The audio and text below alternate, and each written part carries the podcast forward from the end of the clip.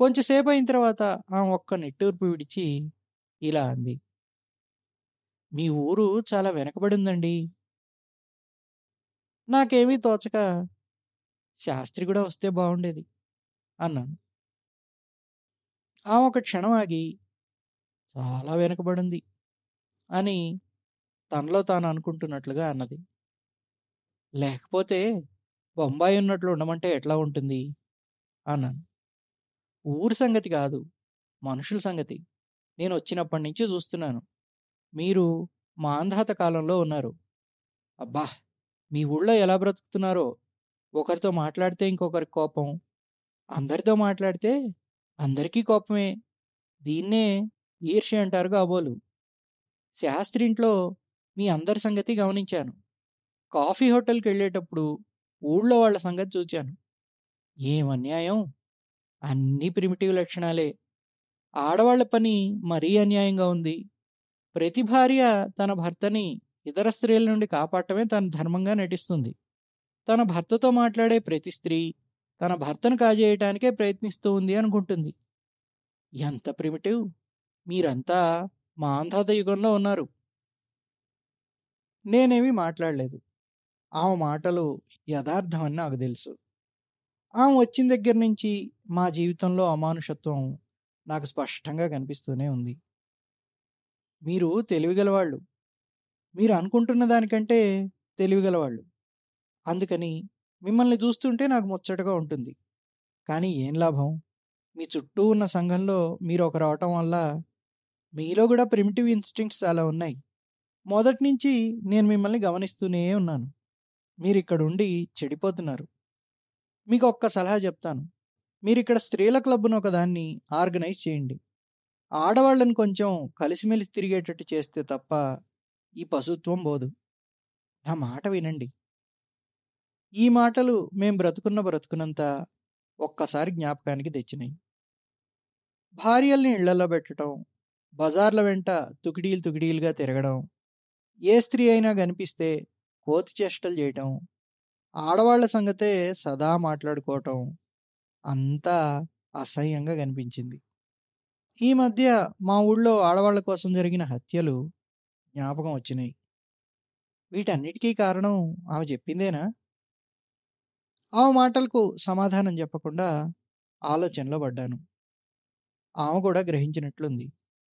మళ్ళీ ఆ సంగతి ఎత్తలేదు. హాల్లో ప్రవేశించిన తర్వాత మొత్తం రెండు మూడు సార్లు మాట్లాడింది. నాకు చార్లెస్ బోయర్ అంటే ఇష్టం. కామేశ్వరుడికి గ్రేటా గార్బో. చార్లెస్ బోయర్ అంటే ఎవరికి ఇష్టం ఉంటుందో నాకు తెలుసు, కానీ మీకు ఇష్టం అవటం చాలా ఆశ్చర్యంగా ఉంది అన్నాను. ఎందుకని? అతడు చాలా మాస్క్లేన్గా ఉంటాడు. అతడు ముద్దు పెట్టుకుంటూ ఉంటే తెర జరుగుతుందేమోనని భయం వేస్తుంది నాకు. ఆమె చిరునవ్వు నవ్వుతూ, చిరిగితే చిరిగిందిలే అనిపిస్తుంది నాకు అంది. కొంచెంసేపు ఉండి, విరుద్ధ స్వభావాలు ఆకర్షించుకుంటాయి అనుకోవటం పాత సిద్ధాంతం అని నెమ్మదిగా చెప్పింది. ఇంకా కొంచెంసేపు ఉండి, మీరన్నమాటకి నాకు ఒక్క విషయం జ్ఞాపకం వస్తూ ఉంది. మీతో చెప్పకపోవటం ఎందుకు? మా ఊళ్ళో ఒక మహిళా సంఘంలో సభ్యురాలిగా చేర్చుకోమని అప్లికేషన్ పెట్టుకున్నాను. వాళ్ళు నా అప్లికేషన్ తిరగొడుతూ ఈ సంఘం స్త్రీలకు మాత్రమే అని రాసి పంపారు అని బిగ్గరగా నవ్వడం మొదలుపెట్టింది. నాకు మాత్రం ఆమెను చూస్తే జాలి వేసింది. మళ్ళీ సినిమా చూస్తూ కూర్చున్నాం. మొదటి రాత్రి తెల్లవారుగానే కథానాయకుడు కథానాయకి అత్యుత్సాహంగా చెట్టుకొమ్మ పట్టుకొని ఒకళ్ళు పువ్వు వాసన చూస్తూ ఒకళ్ళు డ్యూయెట్ సాంగ్ పాడుతూ ఉంటే, ఈ సీన్ ఎట్లా ఉంది అని అడిగింది. బాగోలేదు, ఆమె కాసేపు అభినయిస్తే బాగుండేది అన్నాను. ఎందుకని? గతరాత్రి అనుభవం ఆమెకు ప్రథమం చూడండి, అందుకని అతని మొహం చూసి చూడటంతోనే సిగ్గుజనించడం సహజం అన్నాను. ఆమెకు ఆ అనుభవం ప్రథమం అని మీకెట్లా తెలుసు అని నవ్వింది. నవ్వుతూ తన చేతుల్లో ఉన్న సంపెంగ పువ్వు నా చేతిలో పెట్టింది. నాకు పువ్వులంటూ ఇష్టం లేకపోయినా వాసన చూస్తూ కూర్చున్నాను. గ్రేటా గార్బో క్వీన్ క్రిస్టినా చూసారా? ఆ సీన్ ఎట్లా ఉంది? ఆమె ఏ సీన్కి రిఫర్ చేస్తుందో నాకు తెలిసింది. ఆ సీన్లో గ్రేటా గార్బో పక్కన పడుకునే వరకు ఆమె కుర్రవాడు అనుకుంటాడు హీరో. అకస్మాత్తుగా తెలుస్తుంది ఆమె కుర్రదని. ఆ సీన్ ఎట్లా ఉందని ఆమె నన్ను అడుగుతుంది. బాగుంది. ఆ షాట్ ఎట్లా ఉంది? ఆమె ఏ షాట్ని గురించి అడుగుతుందో నాకు తెలిసింది, కానీ ఆమె ఆ షాట్ అందం అడగటం లేదు. ఆ షాట్లో ఉన్న గ్రేటా గార్బో సంగతి అడుగుతూ ఉంది. గార్బో వదులొదులుగా ఉన్న చొక్కాతో నిలబడింది. లోపల మరేమీ లేదు. అది ఎట్లా ఉంది అని అడుగుతుంది నన్ను. అసలు గార్బో చిత్రాలు చూస్తుంటే నాకు ఊపిరి సలపక ఒక రకంగా ఉంటుంది. అట్లా అవటం నాకు ఇష్టం ఉండదు. ఆమె మాట్లాడలేదు. సినిమా హాల్లోంచి బయటికి రాగానే ఆమె ఇట్లా అన్నది, ఇక ఈ ఊళ్ళో నేను బతకలేను. మీరంతా ప్రిమిటివ్ పీపుల్స్. నాలుగు వందల సంవత్సరాల కిందటి జీవితాన్ని ప్రస్తుతం మీరు గడుపుతున్నారు. మిమ్మల్ని చూస్తుంటే బారువా చిత్రాల్లోని కోయవాళ్ళు జ్ఞాపకం వస్తున్నారు. బారువా నవనాగరిక కుటుంబాలను చూపించి చూపించి అకస్మాత్తుగా కోయగూడెంలో ప్రేక్షకుల్ని పడేస్తారు. ఇతర చోట్ల చూచి మీ ఊరొచ్చిన నా పని ఇప్పుడు అట్లా ఉంది. ఇక ఇక్కడ నేను బతకలేను. రేపే వెళ్ళిపోతాను. ఆమె ఇంకా కొన్నాళ్ళు మా ఊళ్ళోనే ఉండాలని నాకుంది. ఆమె ఉంటే మా జీవితాలు కొద్దిగానైనా మారవచ్చనే ఆశ కూడా ఉంది. ఆమెతో చెప్పుకోలేక రేపు ఒక్కరోజు ఉండమన్నాను. నేను నిజంగా చెప్తున్నాను, ఈ వాతావరణంలో ఒక్క క్షణం కూడా బతకలేను. టార్జాన్ చూశారుగా, ఆ మృగాల మధ్య, ఆ మహారణ్యంలో ఆ టార్జాన్ పక్కనున్న పిల్లల్ని చూస్తే నాకు అమిత భయం వేసేది. ఇప్పుడు మీ ఊళ్ళో మీ మధ్య నా పని ఆ పిల్ల పనిలాగే ఉంది. ఎలా ఉండగలను? ఉండను. మర్నాడు పొద్దున నేను, లక్ష్మణ శాస్త్రి మరికొంతమంది స్నేహితులం కలిసి ఆమెను బొంబాయి రైలు ఎక్కించి వచ్చాము. ఎక్కించి వచ్చామంటే ఆమె ఎక్కింది, మేము చూస్తూనే ఉంచున్నాం. ఆమె నా జీవితాన్ని మార్చివేసింది. నా దృష్టి పూర్తిగా మారిపోయింది. ఇంతకుముందు ఏ పని చేయబోయినా ఇన్సెంటివ్ ఉండేది కాదు. ఇప్పుడు ఆ తత్వం పోయింది. హుషారు ఎక్కువైంది. ఇదివరకు ఎవరైనా ఉపన్యాసానికి పిలిస్తే వెళ్ళబుద్ధి అయ్యేది కాదు. ఇప్పుడు అలా కాదు. కథలు రాయాలని, ఉపన్యాసాలు ఇవ్వాలని, పది మంది చేత మెప్పులు పొందాలని ఆపేక్ష కలిగింది. అన్నిటికంటే పెద్ద మార్పు చేతులు, కాళ్ళు, మొహం రోజు వీల్జిక్కినప్పుడల్లా శుభ్రంగా తోముకోవటం. నాలో కలిగిన మార్పుకి ఇవి ఉదాహరణలు మాత్రమే.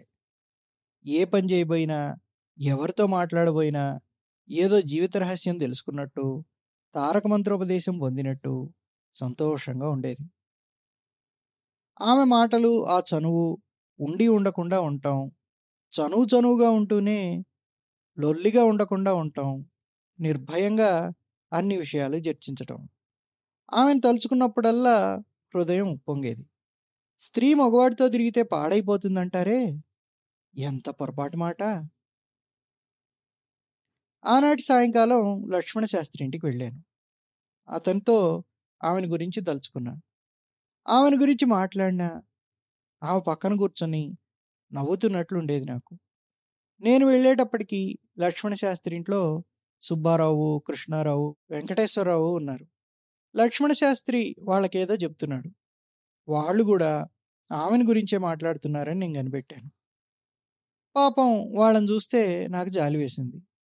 వాళ్ళు దిగులుగా కూర్చున్నారు. ఆమె వెళ్ళిపోగానే వాళ్ళ జీవితాలన్నీ ఒక్కసారి అయోమయం అయిపోయినాయి. చెట్టు ఆశ్రయం పోయిన పక్షుల్లా అయిపోయారు. తల్లి ప్రేమను పోగొట్టుకున్న పిల్లల్లాగా కూర్చున్నారు. నేను మీ తల్లిని అని ఆమె చెప్పిన మాట నా చెవుల్లో గింగురుమంది. నేను వెళ్ళి కూర్చోగానే లక్ష్మణ శాస్త్రి, ఏమో మన కృష్ణారావు ఏమంటున్నాడో విన్నావా? ఆమెను మళ్ళీ పిలిపించి మహిళా సంఘాలు ఆర్గనైజ్ చేయించాలంటున్నాడు. మంచిదేగా, తగిన సన్నాహాలు చేసి పిలిపించండి అన్నాను. నాకు కూడా ఆ కోరిక ఉందని చెప్పటం నాకు ఇష్టం లేక అలా అన్నాను. పిలిపించండి అంటే కాదు, మేము రాస్తే వస్తుందో లేదో నువ్వు రాయాలి అన్నాడు కృష్ణారావు. మన కోసం వస్తుందా? ఎవరు రాసినా ఒకటే అన్నాను. అదేమిటి, స్నేహం మంచి చెడ్డ ఉండవు, నువ్వంటే ఆవిడకి గురి అన్నాడు సుబ్బారావు. సుబ్బారావు చూపులు, వైఖరి నాకేమీ నచ్చలేదు. అసలు మొత్తం అంతా విచిత్రంగా ఉంది. వాళ్ళ స్వభావమే విచిత్రంగా మారినట్లుంది. వాళ్ళ ధోరణి చూస్తే నాకు కోపం వచ్చింది. అందరం స్నేహితులమే, ఇందులో కాందేవరు అన్నాను. మా స్నేహాలదేముందిలే, మావన్నీ ఉత్తుత్తి స్నేహాలు, మాతో స్నేహం చేయటానికి మేమేమన్నా కథలు రాస్తామా, హ్యూమరస్గా మాట్లాడి నవ్విస్తామా, సినిమాలకు వెంట పెట్టుకుపోతామా అన్నాడు సుబ్బారావు.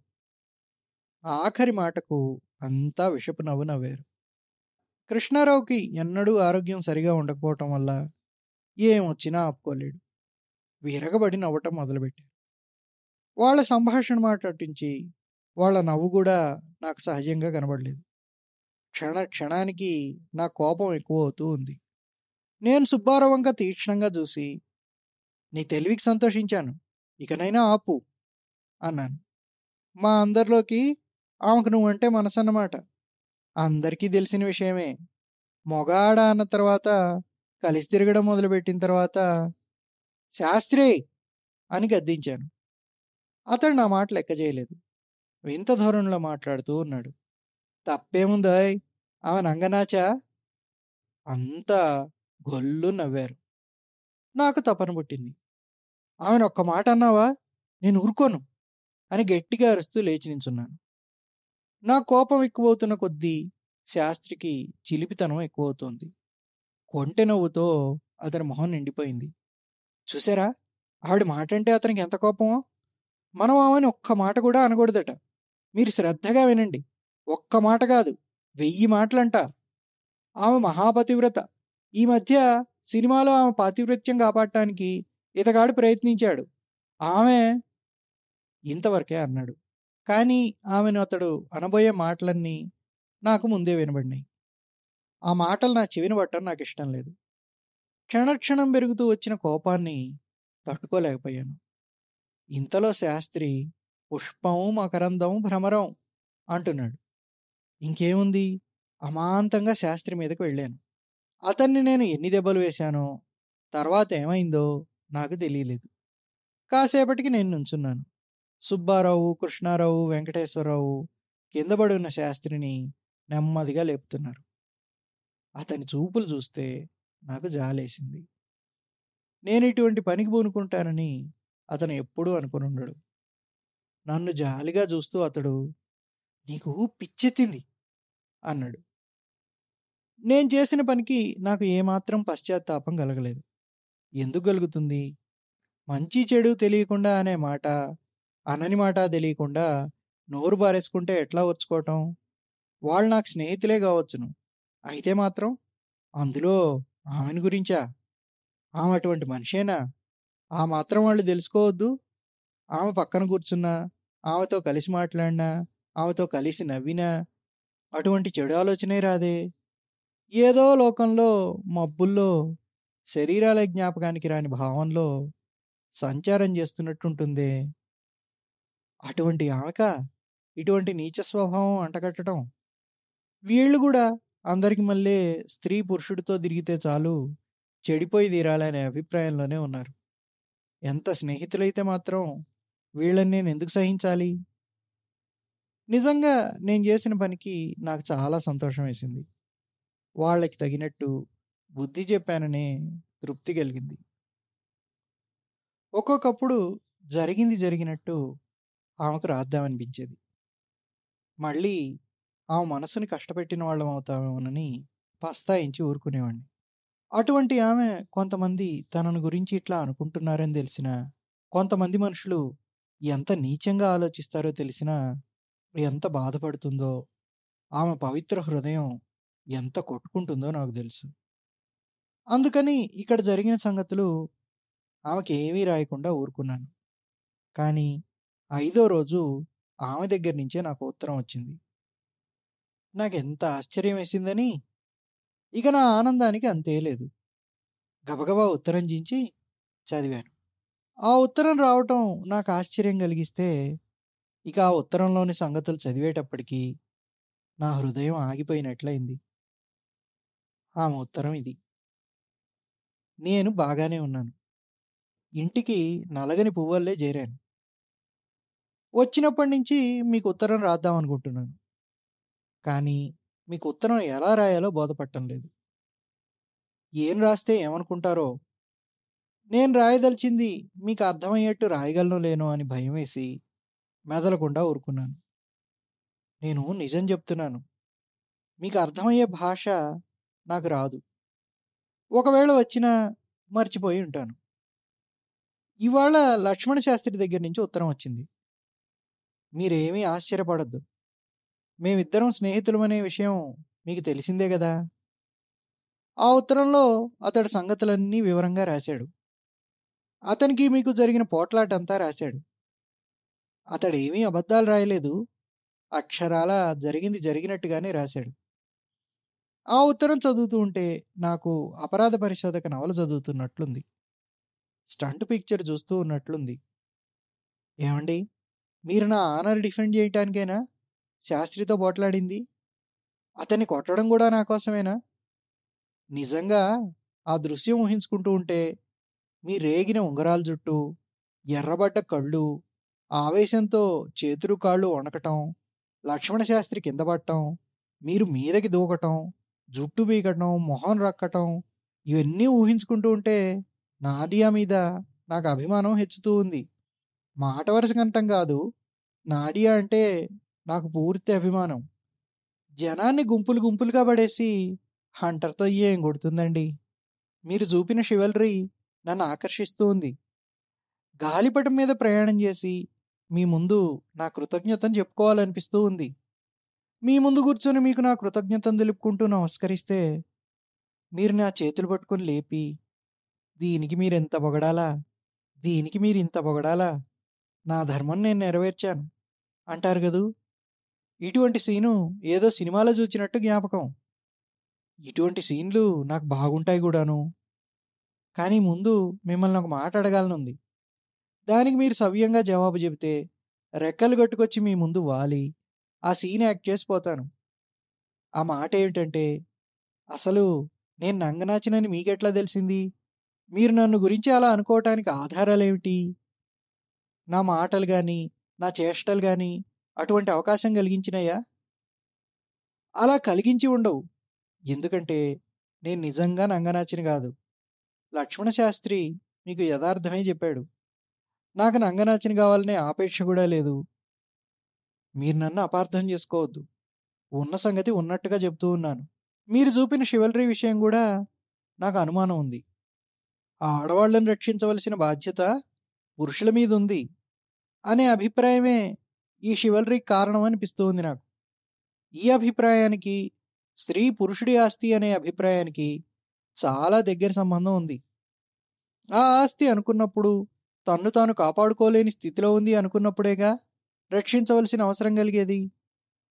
నేను ఒకరోజు మీతో తిరిగి ఒక రాత్రి కలిసి సినిమా చూచినంత మాత్రాన నన్ను గురించి మీరు ఇట్లా అనుకోవటం, నా ఆనర్ని కాపాడవలసిన బాధ్యత మీ మీద ఉందనుకోవటం చాలా అన్యాయం. లక్ష్మణ శాస్త్రి మొదలైన వాళ్ళకి మీకు భేదమేముంది? నేను ఇంకోళ్ళ ఆస్తినయ్యాననే అసూయతో వాళ్ళు మీ దగ్గర నోటికొచ్చినట్టు మాట్లాడారు. మీ ఆస్తిని హేళన చేస్తున్నారనే భావంతో బాధపడి అవమానపడి మీరు వాళ్లతో దెబ్బలాడారు. ఇక భేదం ఎక్కడా? మీరు నా కోసం పోట్లాడటం ఖాళీకోటను రక్షించడానికి ప్రాణాలొడ్డిన రసపుత్ర వీరుని శౌర్యం, ధైర్యం, సాహసం జ్ఞాపకానికి తెస్తున్నది. మీకు మీ కథలకు ఎంత భేదం ఉందండి.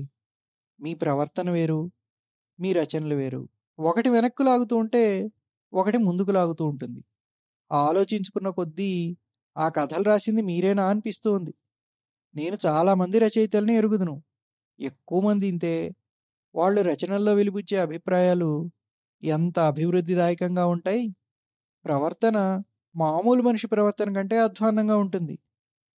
దీనికి భావాలను, ఆలోచనలను ఆచరణలోకి, అనుభవంలోకి తీసుకురావాలనే ప్రయత్నం లేకపోవటమే కారణం అనుకుంటాను. మీ విషయంలో ఇట్లా ఉండదని కుతూహలం పడ్డాను. కానీ మీరు అంతే. సాధారణంగా రచయితల్లో ఉండే బలాలు, బలహీనతలు, ఉద్రేకాలు, ఆవేశాలు అన్నీ మీలోనూ ఉన్నాయి. మీరు మారాలి, దయచేసి మారాలి. ఈ మాట నేను మీకు మీ ఊళ్ళో ఉన్నప్పుడే చెప్పాను, మళ్ళీ చెప్తున్నాను. నేను ఇంతగా ఎందుకు చెప్తున్నానంటే, మీలో ఇన్ని బలహీనతలు ఉన్నా మీరంటే నాకు ఇష్టం, అందుకని మిమ్మల్ని బాగు చేయాలనే గాఢంగా ఉంది. దీనికి నాకు ఒకటే దారి కనిపిస్తుంది, లేడీస్ క్లబ్ ఒకటి ఆర్గనైజ్ చేయండి. ఆ క్లబ్కి మీరే సెక్రటరీగా ఉంటే మరీ మంచిది, నేను చాలా సంతోషిస్తాను. అశ్రద్ధ వద్దు, జాడ్యం మొదలనిస్తే తర్వాత ఎంత ప్రయత్నించినా లాభం ఉండదు. లేడీస్ క్లబ్కి సెక్రటరీగా ఉంటే నాకు ఊపిరి సలపదు, నాకు అట్లా అవటం ఇష్టం ఉండదు అని మహాపతివ్రత పోజు పెట్టకండి. ఊరికే అట్లా అంటారు కానీ ఊపిరి సలపక ఏమవుతుంది? ఎంతసేపు నేను అందంగా తెలివిగా మాట్లాడుతున్నానా లేదా అనే గొడవే కానీ, సహజంగా మాట్లాడదామని కానీ యథార్థం మాట్లాడదామని కానీ మీకు ఎందుకుండదు? సంఘానికి జడిసి బానిసై చెట్చెట్లాడుతూ రొసరసమంటూ కాలం గడిపే పతివ్రతగా మీరు ఉండటం నాకు ఇష్టం లేదు. ఇక సెలవు. నేను మనసిచ్చి రాయదలుచుకుందంతా రాశాను, మీరు కూడా అట్లానే ప్రవర్తించాలని నా కోరిక. తప్పకుండా జవాబు రాయండి. అయితే ఏమండి, అడగటం మర్చిపోయాను, సినిమాలో సంపెంగ పువ్వు చేతికిస్తే సినిమా అయ్యేదాకా వాసన చూస్తూ కూర్చుంటారా? వాసన చూడటానికైనా సంపెంగ పువ్వులు ఇచ్చేది? పువ్వులు ఎందుకు పుట్టినాయి? వాసన చూడటానికి. సెలయేరు ఎందుకు ప్రవహిస్తుంది? గానం చేయటానికి. మంచి గంధం చెట్టు ఎందుకు పుట్టింది? పాములకు ఆశ్రయం ఇవ్వటానికి. ఇంతేగాని వీటన్నిటికీ మానవుడి పరిస్థితులను బట్టి కొత్త కొత్త అర్థాలు సృష్టించుకుంటాడని కానీ, మాటలతో చెప్పుకోవటానికి వీల్లేని భావాలను వీటి ద్వారా చెప్పుకుంటాడని కానీ మీకు తెలియదు. మీరంతా ఎంత ప్రిమిటివ్గా ఉన్నారండి. పైగా నేను నంగనాచినని ప్రచారం. నేను కూడా ప్రిమిటివ్గా ఉన్నాననేగా మీ ఉద్దేశం. ఉండాలని ఆపేక్షగామాలు ఇట్లు మీ. ఇది లక్ష్మణ శాస్త్రి రాసిన ఉత్తరం కాదు, గమనించగలరు.